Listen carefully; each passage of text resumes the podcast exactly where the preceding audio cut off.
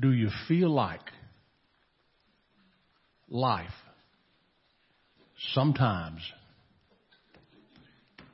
is beating up on you? Yeah.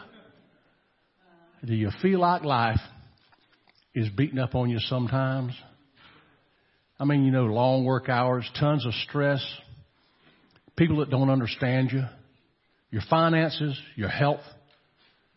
Uncertainty can wear you down. Division in the world, the country, sometimes even division in your own relationships seems sometimes to get deeper and deeper. And at times, you know, it may seem like you're getting ahead of something. And then a storm comes. Or you lose a job. Or the doctor says some bad stuff. And you wonder if anybody even really cares. The things you thought were solid sometimes seem unstable. The scripture talks about how on the outside we're wasting away, decaying, and getting frustrated. But on the inside, with the right attitude, we're getting renewed day by day. Now, we need help with the decay, and every one of us needs renewal. We got a choice to look on the outside of things that we can forget what's working inside. Folks, we can let God work on our lives, or our lives are going to work on us. We got to choose. Just about a month ago, Hurricane Ian struck Florida. It was the deadliest storm since 1935. Storms like this can knock you on your feet. Was talked to earlier today and even earlier this morning. Flood damage, debris, lost jobs. Try to find a contractor now for repairs. Try to find a contractor for trees. Try to find somebody that'll haul off the beds and the furniture that's in the front yard. And the cost of everything, you might can find one, but you better have cash. And it better be a lot of it. The economy, inflation, gas prices, food prices. The closer we get towards election time, the more and more division in our country and our state. Doesn't matter what side you're on. You don't have to choose. It's on both sides. And there's plenty for everybody. And we've come through a couple years of COVID. Now, you may be too young to feel any aches and pains yet.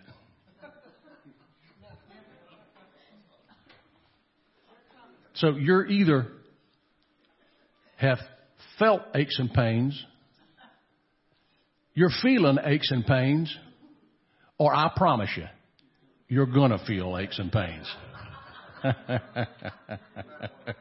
no matter what, you will. And this beating you up can come from other people who really don't understand your position. They may not feel the pain you feel and they not, maybe not know what you're going through. And it can wear you down. If it feels like life is beating you up sometimes, guess what? It's because it is. It's because it is. And by the way, it's no surprise to God. He, he's got answers for this, for us. I'm going to share some of them with you today. You, but first, you've got to learn to let God work on your life, or your life is going to work on you. This guy, Paul, he was apostle. He's known for spreading the gospel. He was a Pharisee. He worked to persecute Christians. He held a coach while they stoned Stephen. He was a bad guy. He didn't know the Lord, but he came to know the Lord. And after he gave his life to Christ, listen what happened to it. And listen to what happened to this guy kind of helps me put my life in perspective sometimes when I want to feel bad and low, when I want to feel like maybe I should feel sorry for myself. Listen, listen to what happened to Paul. I'm going to give you a little bit of background on him, and then we're going to get into some how and why when life beats you up, how to get through it. Paul talks about it in 2 Corinthians 11, 25 through 28. Just a few verses. Listen to what happened to this cat. You think you got it? Three times I was beaten with rods, he says. Once I was stoned. Three times I was shipwrecked. A night and a day I'd been out in the deep. And journeys often, in perils of water, in perils of robbers, in perils of my own countrymen, in perils of the Gentiles, in perils in the city, in perils in the wilderness, in perils in the sea, in perils among false brethren, in weariness and toil, in sleeplessness often, in hunger and thirst, in fastings often, in cold and nakedness, besides the other things.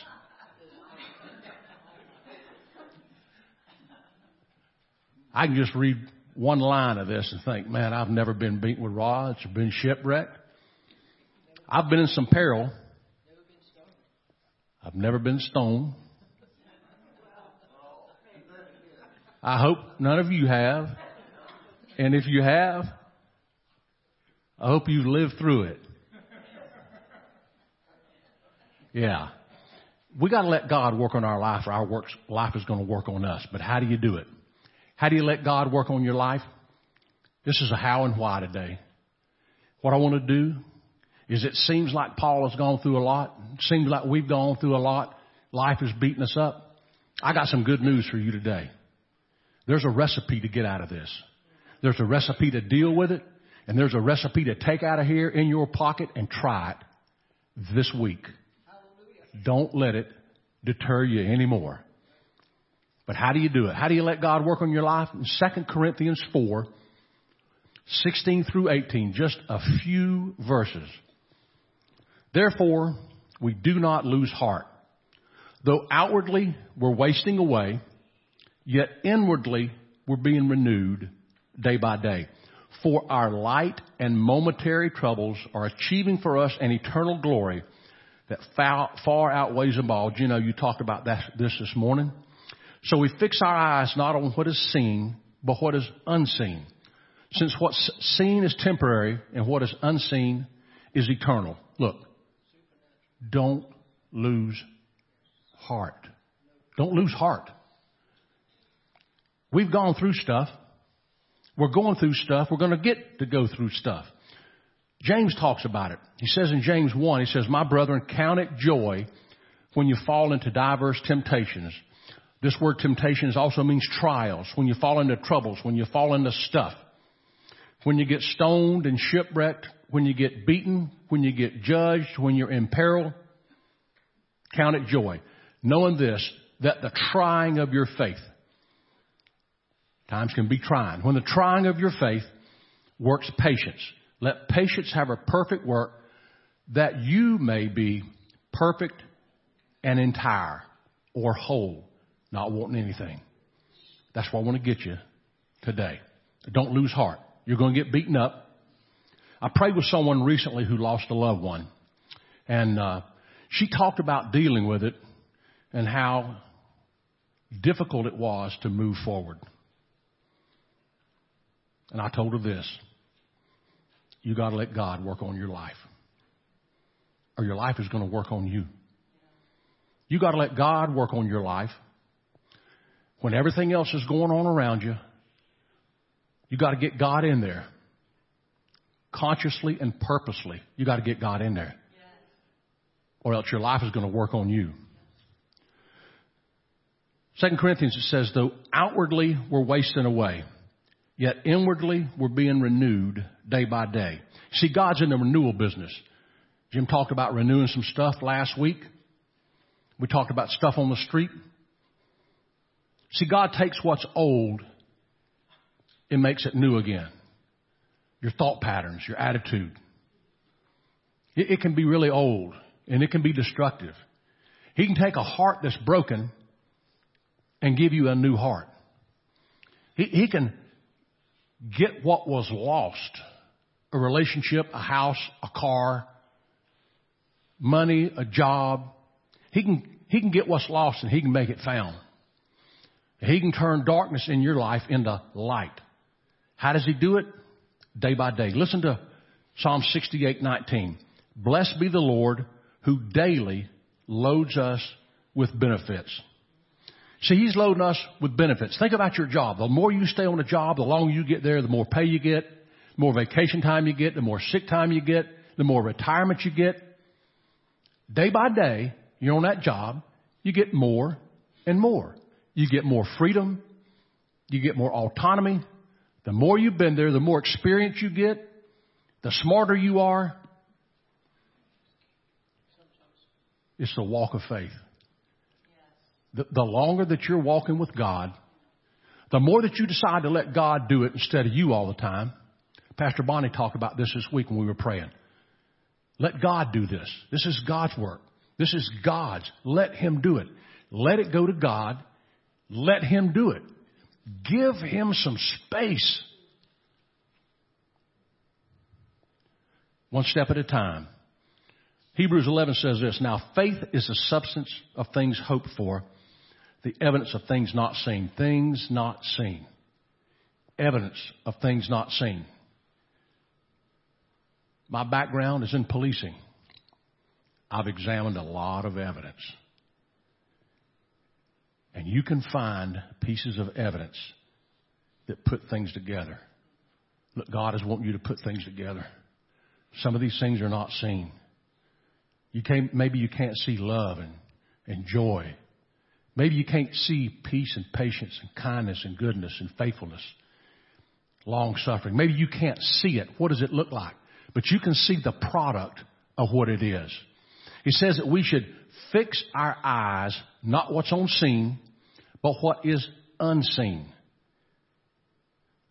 I fix my eyes on unseen evidence in my own personal life. Things that I can't see, good and bad. And I start seeing the bad and I say, no, I don't want that. Where's it coming from? And I start looking at what God has done in my life and how He's changed my life. He wants to change your life the same way. Looking at the things not seen.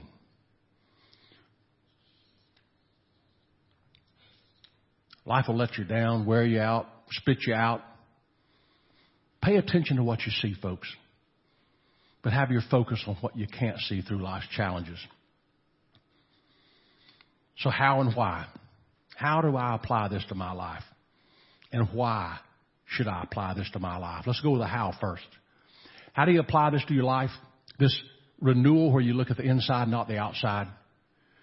This caveat to let you say, wait a second, I'm being renewed day by day. How do I see that? Where's that coming from? First thing you got to do is you got to make a choice. You have a choice. We have a choice. My brother Frank would say all the time, this is easy. They got to make a choice. You know, sometimes your answers are binary. Yes, no. One, two. On, off. Black, white. Up, down. Sometimes they're not.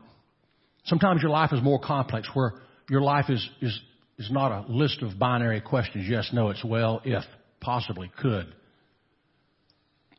But there are some things in life you've got to make a choice on. And you can jump back and forth and back and forth to the yes and no and to the yes and no. But you've got to make a choice. I mean, we make choices every day. What we're going to buy, what we're going to eat. This morning I had to make a choice. I wanted a cup of coffee, orange juice, and a biscuit with two butter pats. But they ran out of orange juice. That's the second time, by the way. So I got a sweet tea black coffee, sweet tea, and a biscuit with no butter, two butters.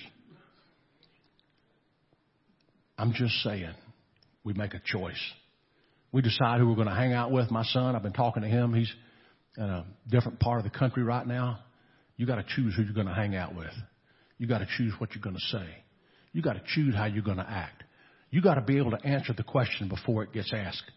When you're put in a situation, you need to know how you're going to answer that question. Do we know how to answer that question? God doesn't want this to be difficult. I don't want to be difficult for you.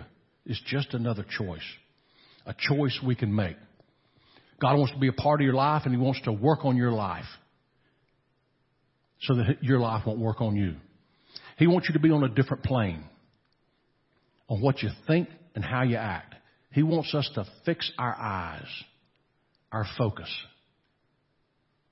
My father told me a story about these horses in St. Augustine. If you've ever been to St. Augustine, you've seen the baggage carried, baggage, horse and buggy and carriages along St. George Street and all that. They've got blinders on. So that what's over here and what's over here don't distract them. They fix their eyes ahead. We should fix our eyes on the author and the finisher of our faith. We should have these blinders where we look straight ahead at success that God's got us for, no matter what our current circumstances are. He wants to fix our eyes, not on physical eyes, but our spiritual eyes. The text says, to what is seen is temporary. That's physical. A friend of mine has his house damaged by the storm. He stripped the flooring, the doors, the carpet, the fixtures, his appliances. He's taken out all the damaged stuff. He's seeing the house for what it's going to be, not what it is. Right now, it's broken and it's a shell of what it was. But he's, he's taken what is physical and he's fixed his eyes on what can't be seen. New walls. It's like that with God with us. The temporary stuff in our lives, He wants us to look at it different. He wants us to feel it different. Our lives physically is one thing, but they're only temporary. I don't want us to be handled lightly, the how. But we've got to make a conscious decision. The how is we decide, we make a choice. I love Gino's analogy of his stuff. Was blown out, taken away, gone. He said, Praise God. Takes the right kind of attitude to have that done. How? You make a choice. We make a choice to look at what is not seen, to look at the eternal. The why. If you only focus on what's temporary, the physical, you're going to miss the big picture for your life. God has a plan for your life. He's got plans, they're prosperous plans. Despite what you see right now, right in front of you, the physical is temporary. There is a big picture in your life. It's not defeat. It's not destruction. It's not despair. It's not depression. It's not failure. Those things are temporary. They're how you handle them. Luke 19:10 says this, "For the Son of Man came to seek and to save the lost." This word save in Greek is called sozo. And here's what it means. It means to save, the Son of Man came to seek and save the lost. It means to heal. It means to rescue from danger or destruction, to keep safe and sound. It means to restore. Do you need restoration in your life today? Yeah, I do. If you feel like life is beating you up sometimes, that's because it is. The why to make a change is this. How? You, you got to make a choice. When you made a choice to walk with the Lord, you said, I'm giving my life to Christ. I'm walking with the Lord. And you may have stepped on the sidebar a little bit and you may have got stoned. You may have come back. But the why, the why to make a change, despite how, what you feel, everyone knows this, but you got to change the focus. You got to understand it's got to be dealt with on an eternal perspective. Why to make a change?